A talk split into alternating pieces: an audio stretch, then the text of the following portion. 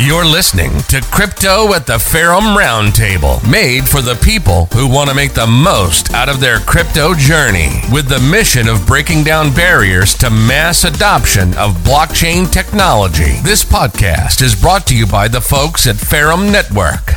All information in this podcast is provided for educational, informational, and entertainment purposes only, without any express or implied warranty of any kind, including warranties of accuracy, completeness, or fitness for any particular purpose. The information contained in or provided in this podcast is not intended to be and does not constitute financial advice, investment advice, trading advice, or any other advice. Hey guys, welcome to another episode of the White Paper Session series here at Ferrum Network. Uh, please welcome Naiem and Taha. Hey guys, how are you doing today? Doing great. Excited to be here. Awesome. Excited to be here too. Yeah, I'm so excited to have you guys here because it's uh, not very often that we get to see Taha and Naiem in the same uh, video. I think it's pretty much the first time. Um, but it's a very special occasion because re- recently we have released our white paper and we're here to discuss in this episode the core tech behind um, Ferrum Network. So let's just dive right in. I'm pretty sure the whole community is super excited. But first things first, guys, um, why did we choose Rust uh, and Substrate Framework as the building tools for Ferrum Network? What else is part of the core um, tech stack? Yeah, yeah, great question. So, yeah, I'm definitely very excited to have Naiem here too. He's our co-founder. For those of you that are tuning in for the first time, and the brains behind uh, Ferrum Network and what we are today. So excited to hear his thoughts on a lot of this. I'll touch a little bit on why we chose this specific framework so in, in anything that we do uh, we have this approach of not just like kind of jumping in and, and starting to put things out without any research. So we do some r&d to understand what are the problems in the space and then what are the ideal tools to solve that problem. In this case the community uh, the availability of pallets and substrate already and then the approach to be able to contribute pallets to the substrate registry that already exists in somewhat sense but is continuously being approved is something that we felt was ideal to build a truly interoperable network that is not only going to provide interoperability in the Polkadot space, but also in the areas of outside of the Polkadot ecosystem, whether it's EVM or non-EVM, because our goal is to connect different layers of blockchains, whether they're in the Polkadot ecosystem, Cosmos ecosystem, EVM or non-EVM ecosystem. Rust itself is a very reliable uh, programming language. This is something that Naiem will comment on a little bit later as well. So Rust was a very strong language to work on to begin with. We felt that it's a, a, language that we want to invest our developer resources in, and then based on the fact that we are building solutions where we want developers to be able to build once and deploy everywhere, we felt this was the right language to build our tooling in where developers can then in the future build their dApps on the Ferrum network using Rust and the Substrate framework, and then utilizing our tooling, be able to deploy those dApps across multiple integrated chain chains with a click of a single button or with an execution of a simple CLI command. So those are our reasons. Naiem, if you can quickly hit on why you feel Rust is an up and coming language that um, what are some of the benefits of Rust versus some of the other languages in the Web3 space, perhaps from your point of view? I think that would be something really cool to hear as well.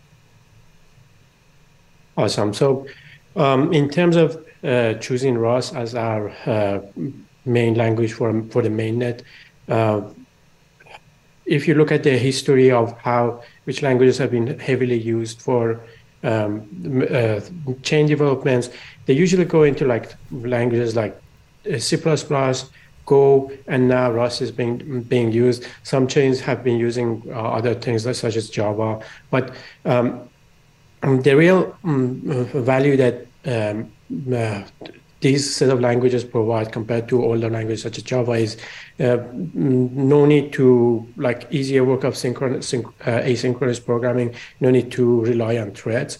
And Rust kind of is uh, is that kind of the most modern version of uh, this thread of languages in terms of uh, Go with with light threads. And uh, C++ obviously is getting less and less used because of how complex and heavy and it is building anything with C++. And um, uh, we eventually uh, land, land down on uh, Rust in our choice for uh, core, um, basic core uh, fundamental uh, reasons. That is a very good language, it's very suitable for light threads.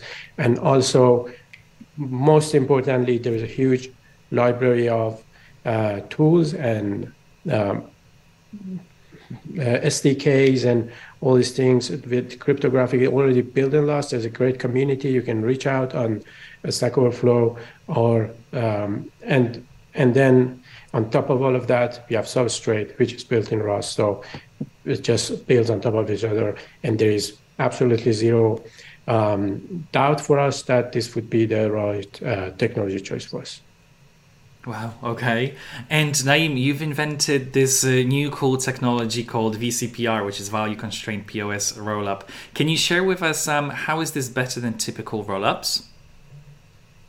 Okay, so uh, in terms of uh, in terms of creating a layer two, so we, we have been like there are all kind of rollups like um, optimistic rollups, um, zero zero knowledge proof, proof of proof of stake, which was like originally what um, uh, Polygon was doing. Uh, the the prob each each one of have had each one of these methods have pros and cons. Obviously, for Ferrum Network, we are uh, we are building a true layer multi-chain layer two. So we are we are building a technology that can build on top of EVM compatible, non-EVM compatible, even things like Algorand, Casper.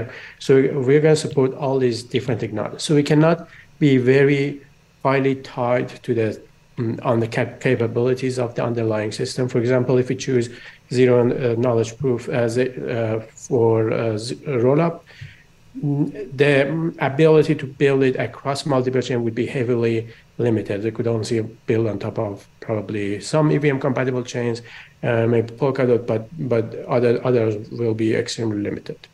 So what um, the most flexible option is pr- proof of stake, but the proof of stake uh, has this uh, problem that the miners and um, basically uh, uh, uh, entities that mine these blocks may, do not have any uh, direct relationship with the value that they are validating. So someone can have, like for example, a thousand dollar in a stake but he might be validating something worth a million dollar, which is obviously, I don't know what they call it, as moral hazard or something like that. So to solve this problem, we came up with, we, and um, we, we've been thinking about what are the approaches that we could use. So we're going forward with an optimistic approach. In an optimistic approach, meaning, meaning we we trust that um, people that miners are mining. Um, and then if something goes wrong, then we go back and punish them or roll back something. Uh, that's basically the core idea of any optimistic approach. We're going with an optimistic rollup. Uh, and uh, in terms of proof of stake, we're adopting proof of stake for its flexibility and ability to span across chains.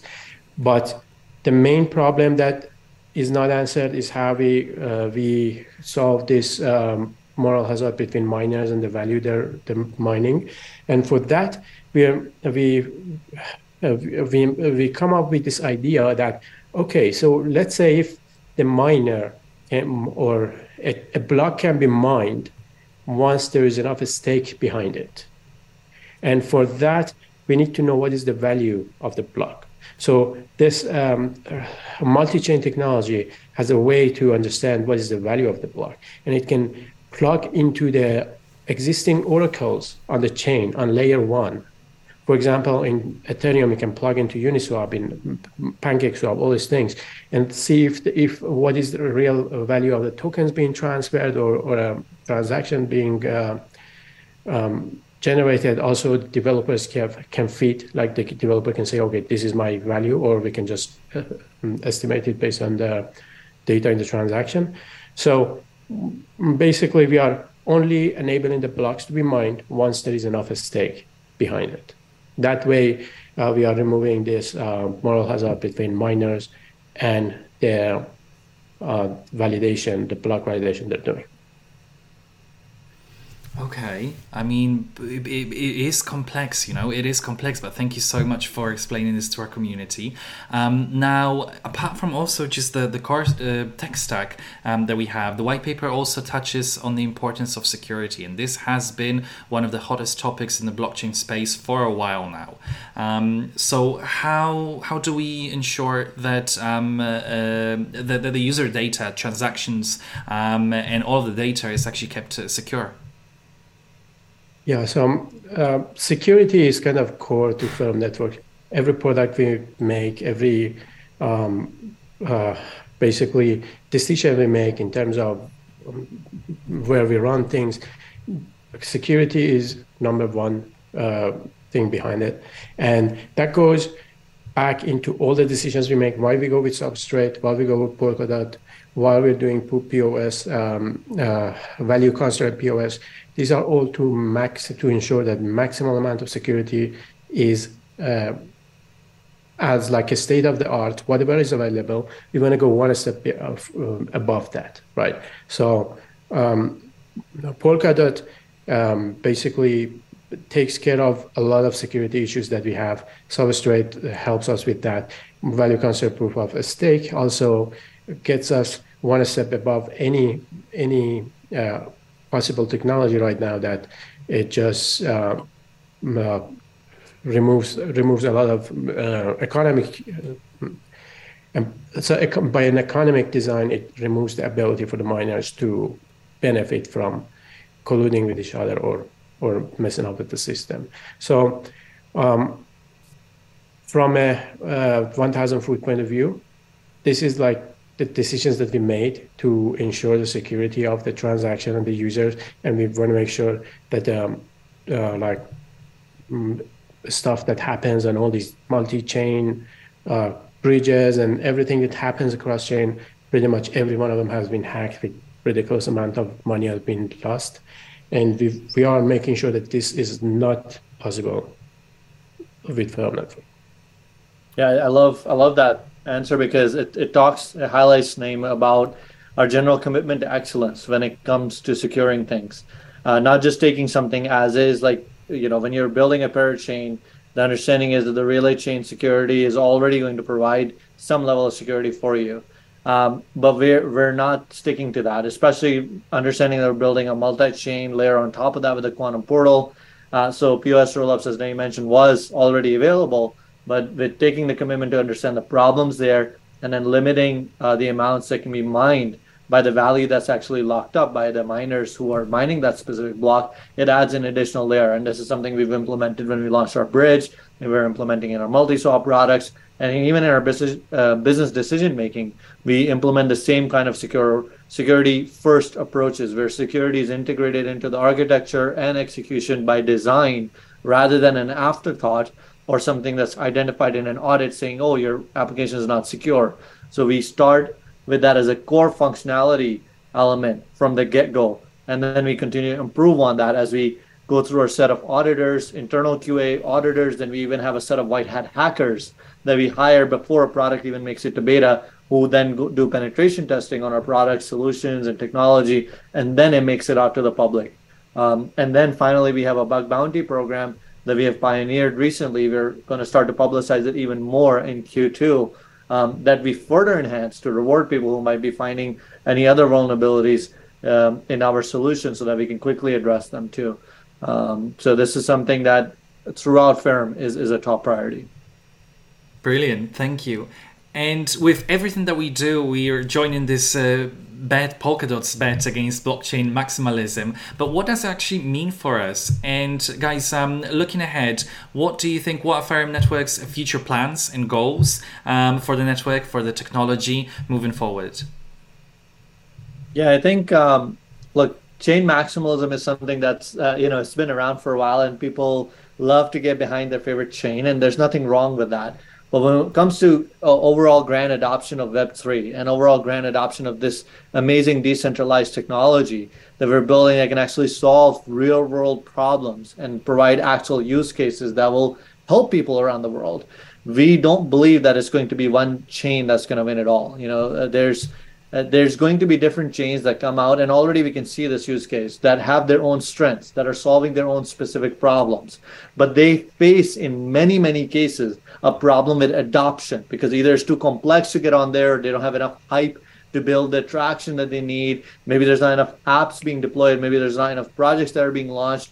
So what we hope to play is a small role in making all of that easier for the project owners to deploy their ideas for the developers to deploy their applications and the, for the community to take advantage of these products and applications that are being deployed. So hopefully nurturing the ecosystem with a fertilizer of really good technical solutions that allow people to grow their ideas across different chains and build true multi-chain DApps, right? And that's what Ferrum is starting to do. Um, Naiem has done a great job in architecting our quantum portal technology and how it's enabling multi-chain solutions. So maybe Naiem, you can share some insights on your side about how you see Quantum Portal evolving to help people deploy multi-chain DApps and maybe what that looks like in, in a few months and few years from now. Awesome. So Quantum Portal, first and foremost, is a message passing technology. So we are going to, uh, it doesn't know anything about what runs in it. So we, we uh, right now, our effort is to make it really good, um, bulletproof, and make it work across all the major chains that is possible. And then as we make it, as we're going forward, once we have this first layer, um, like concrete and solid, we're, we're gonna we're gonna start um, make focusing on more and more um, improved uh, developer experience. Uh, so uh, Taha had this vision the other day that um, one person can maybe want to write, uh, uh, create a multi-chain app, and there is like a part of it running an Algorand, and they have no idea how to build an Algorand provider. Just open one of these SDKs that Quantum Portal provides, put in an Algorand, and then they just use the Solidity code and they mail, they make their multi-chain application, they pass it on this chain and it on that chain, and um, this can also help going forward. We we will potentially help remove adoption uh, barriers for developers on different chains by making making it easy to run to build an application that that basically part of it runs on Ferrum network through Quantum or part of it runs on the target chain, but the developers like, can can just use one technology, one language, one experience that toolset that they have, and our SDK to very quickly um, build, build or port the application to other chains too. So uh, it's very interesting going forward, and we are going to be very developer focused on Quantum Portal point front.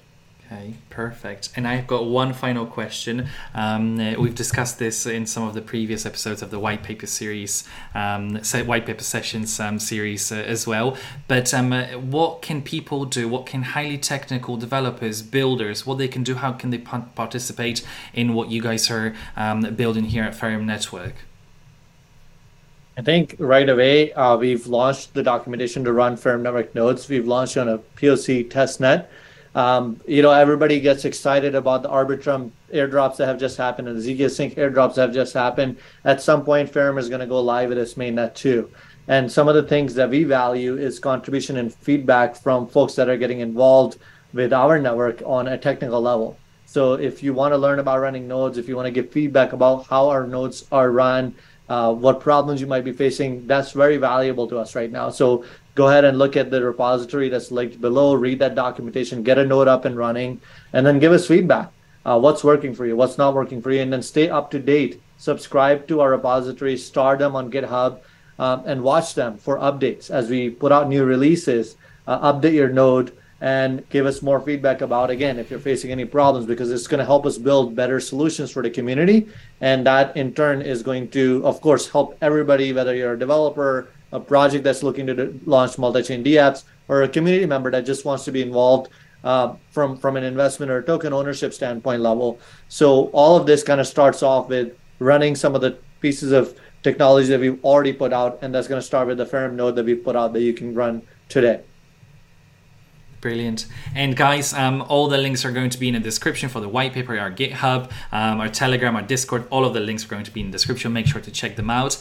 And Taha Naiem, thank you so much. It's been an absolute pleasure um, to have this conversation with you here today. I'm pretty sure the community is going to uh, appreciate that um, a lot. So thank you so much um, for sharing your knowledge, for um, just being here with us, for building such an incredible um, uh, product, such an incredible platform and that is uh, Ferrum Network. Thank you so much for that. And yeah, have a great day. Have a great weekend. Um, enjoy your time. Thank you. Thank, Thank you so much. And thanks, Tom, for organizing. Take care. Thank you. Thanks a lot, guys. Bye bye. Ferrum Network is a pioneer in ushering in the era of interoperability 2.0. Ferrum Network's mainnet nodes and related infrastructure will bring value, data, and functional interoperability to every chain in the industry. Ferrum also specializes as a multi chain blockchain as a service DeFi company, adding deflationary mechanisms, token utility, and advisory services to projects across the crypto space.